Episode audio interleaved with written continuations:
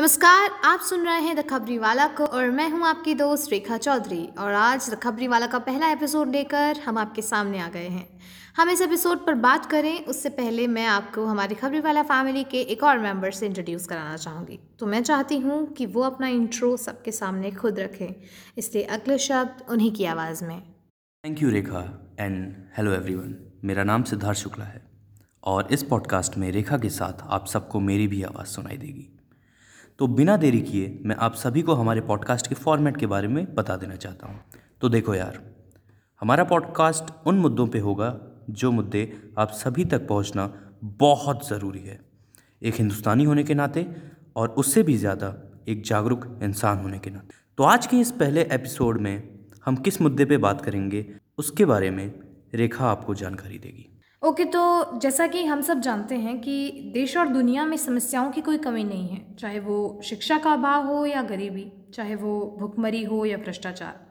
लेकिन एक समस्या ऐसी भी है, देश और दुनिया दोनों के लिए बहुत ही भयानक और हावी है, जिस पे शायद ही हमारे देश में लोग बात कर रहे हैं।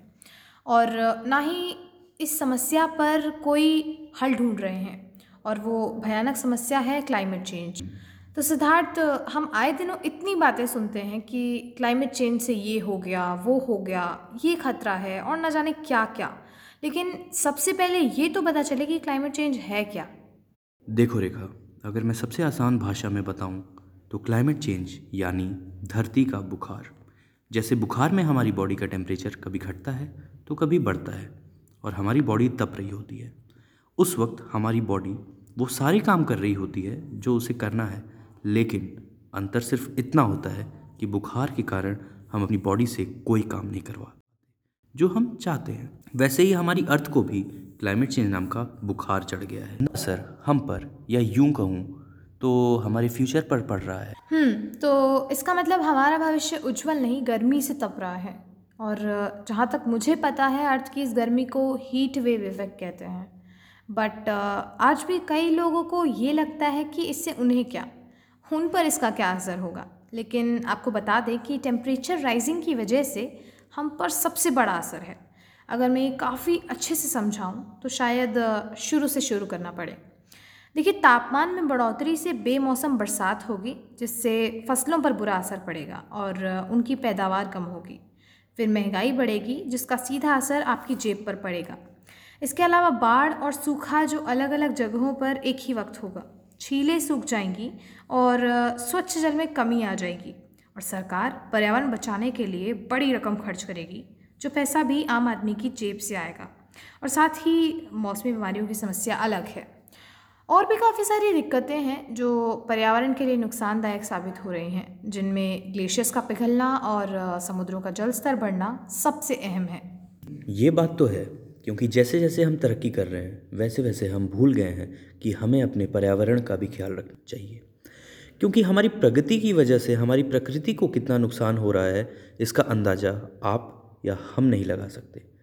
और जिस प्रगति या तरक्की के लिए हम भाग रहे हैं और नेचर को उसी की वजह से नुकसान पहुँचा रहे हैं तो हमारी उसी अचीवमेंट का भी कोई मतलब नहीं रह जाता है। क्योंकि एक रिपोर्ट के मुताबिक ये बताया गया है कि global warming will affect world's economy. और ये भी कहा गया है कि 2060 तक उस इकोनॉमी को 40 लाख करोड़ रुपए से ज़्यादा का नुकसान हो जाएगा। और मैं यहाँ पर एक बात और कहना चाहता हूँ कि जैसे कि रेखा ने कहा कि वो पैसा आम आदमी की जेब से जाएगा तो उसी के साथ हो सकता है कि हमारी सैलरी में यूनिफॉर्म अलावेंस के साथ साथ पोल्यूशन अलावेंस या हीट अलावेंस भी जोड़ना पड़ जाए। बिल्कुल यही नहीं आईपीसीसी यानी intergovernmental panel on climate change में तो ये तक कहा गया है कि अगर वर्ल्ड uh, का टेम्परेचर दो डिग्री सेल्सियस और बढ़ गया तो इंडिया में एक भयंकर गर्म हवाएँ चलेंगी और uh, मौसम में अचानक हुए बदलावों से कई लोगों की मौतें होंगी। सीधे सीधे मैं कहूँ तो ग्लोबल वार्मिंग एक बहुत महँगी बीमारी साबित होगा। अब अगर फैक्ट्स की बात की जाए तो मैं ये बता देना चाहता हूँ कि पिछले सौ सालों में अर्थ का temperature zero point eight five degrees बढ़ चुका है। 1901 से अब तक भारत का एवरेज टेम्परेचर 1.2 डिग्री बढ़ा है।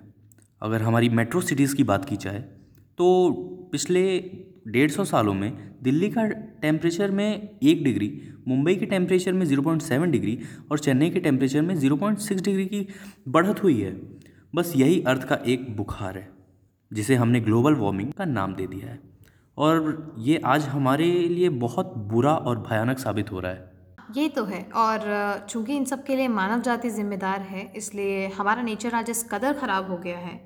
यही नहीं, इस ग्लोबल वार्मिंग के लिए ग्रीन हाउस गैसेस सबसे ज़्यादा जिम्मेदार हैं, जैसे सी ओ टू या सी एफ़ सी क्योंकि इन सभी गैसेस का आज हमारे एटमॉस्फेयर में इतना घुलना हमारे लिए कई बीमारियों को बुलावा देता है।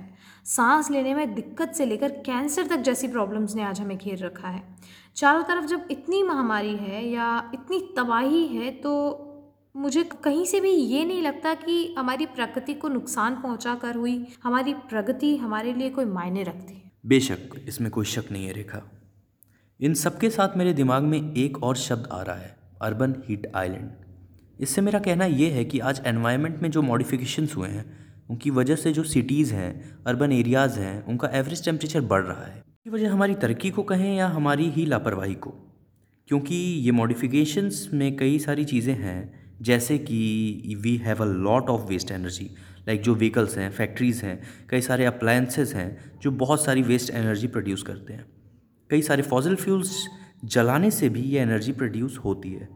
इसके अलावा एक बहुत ही ज़रूरी बात है, जो यू या अर्बन हीट आइलैंड को बढ़ावा देती है, जो शायद बहुत कम लोगों को पता है कि we have more absorption of insolation अगर इसे सिंपली बताऊँ तो एक एग्ज़ाम्पल लेते हैं। जैसे कोई सरफेस है जहाँ कोई कंस्ट्रक्शन नहीं हुआ है तो जो आइसोलेशन है वो उस सरफेस के थ्रू एब्जॉर्व कर लिया जाएगा। लेकिन जब उसी सरफेस पे कोई कंस्ट्रक्शन होता है, जैसे कि कभी कोई बिल्डिंग बना दी जाती है तो फिर जो एब्जॉर्प्शन एरिया होता है, जो कि अब तक वो सरफेस था, अब वो एब्जॉर्प्शन एरिया वो कंस्ट्रक्टेड बिल्डिंग बन जाता है, जो कि सारी हीट को और इंसोलेशन को एब्जॉर्व करने लगता है। और इन्हें हम ब्रिक कंस्ट्रक्शन या कंक्रीट कंस्ट्रक्शन भी बोल सकते हैं। और इसी से आज सिटीज़ में अर्बन हीट आइलैंड को बढ़ावा मिल रहा है। बिल्कुल सिद्धार्थ, और न केवल यूएचआई बल्कि एक और बहुत बड़ी प्रॉब्लम है जिसका कुछ देर पहले मैंने नाम लिया था, वो थी मेल्टिंग ग्लेशियर्स। ये प्रॉब्लम खुद में इतनी बड़ी है कि हम अंदाज़ा भी नहीं लगा सकते। जैसे बात करें हिमालयास की तो वहाँ भी कई सारे ग्लेशियर्स पिघल रहे हैं, कई सारे ग्लेशियर्स सिकुड़ रहे हैं और पिघल कर अपनी जगह से खिसक रहे हैं। यही नहीं, हिमालयन रेंज में गंगोत्री का एक ग्लेशियर जिसका नाम चतुरंगी है, लोगों ने बताया है कि वो भी काफ़ी तेज़ी से पीछे जा रहा है और ये भी कहा जा रहा है कि ये फ्यूचर में गायब भी हो सकता है। 1989 तक चतुरंगी ग्लेशियर गंगोत्री ग्लेशियर से सीधे जुड़ा हुआ था, लेकिन अब अलग हो गया है।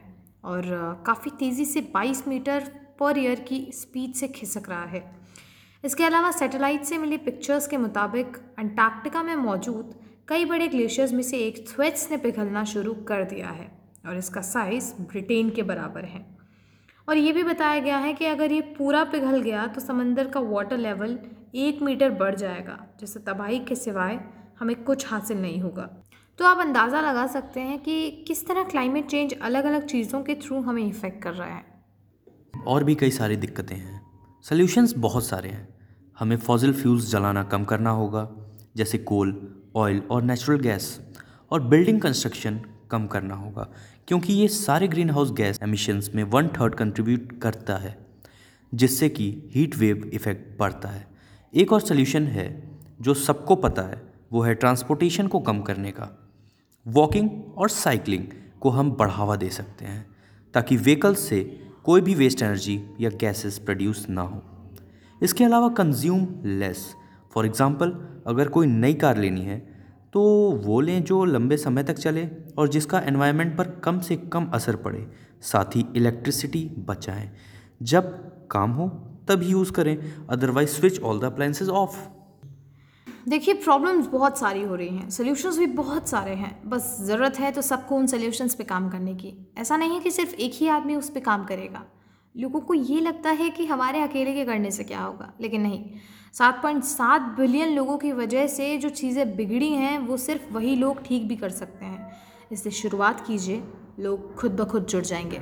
तो इसलिए वी होप कि क्लाइमेट चेंज और उससे होने वाली प्रॉब्लम्स और सल्यूशंस को आप तक पहुँचाने की हमारी छोटी सी कोशिश नाकाम ना हुई हो। इसी के साथ, फिर से अगले एपिसोड में मिलेंगे, जिसमें फिर किसी और नए मुद्दे पर बात होगी, जो आपके दोस्त सिद्धार्थ और रेखा आपके सामने रखेंगे। तो मिलते हैं अगले एपिसोड में, तब तक के लिए स्टे कनेक्टेड विद द खबरी वाला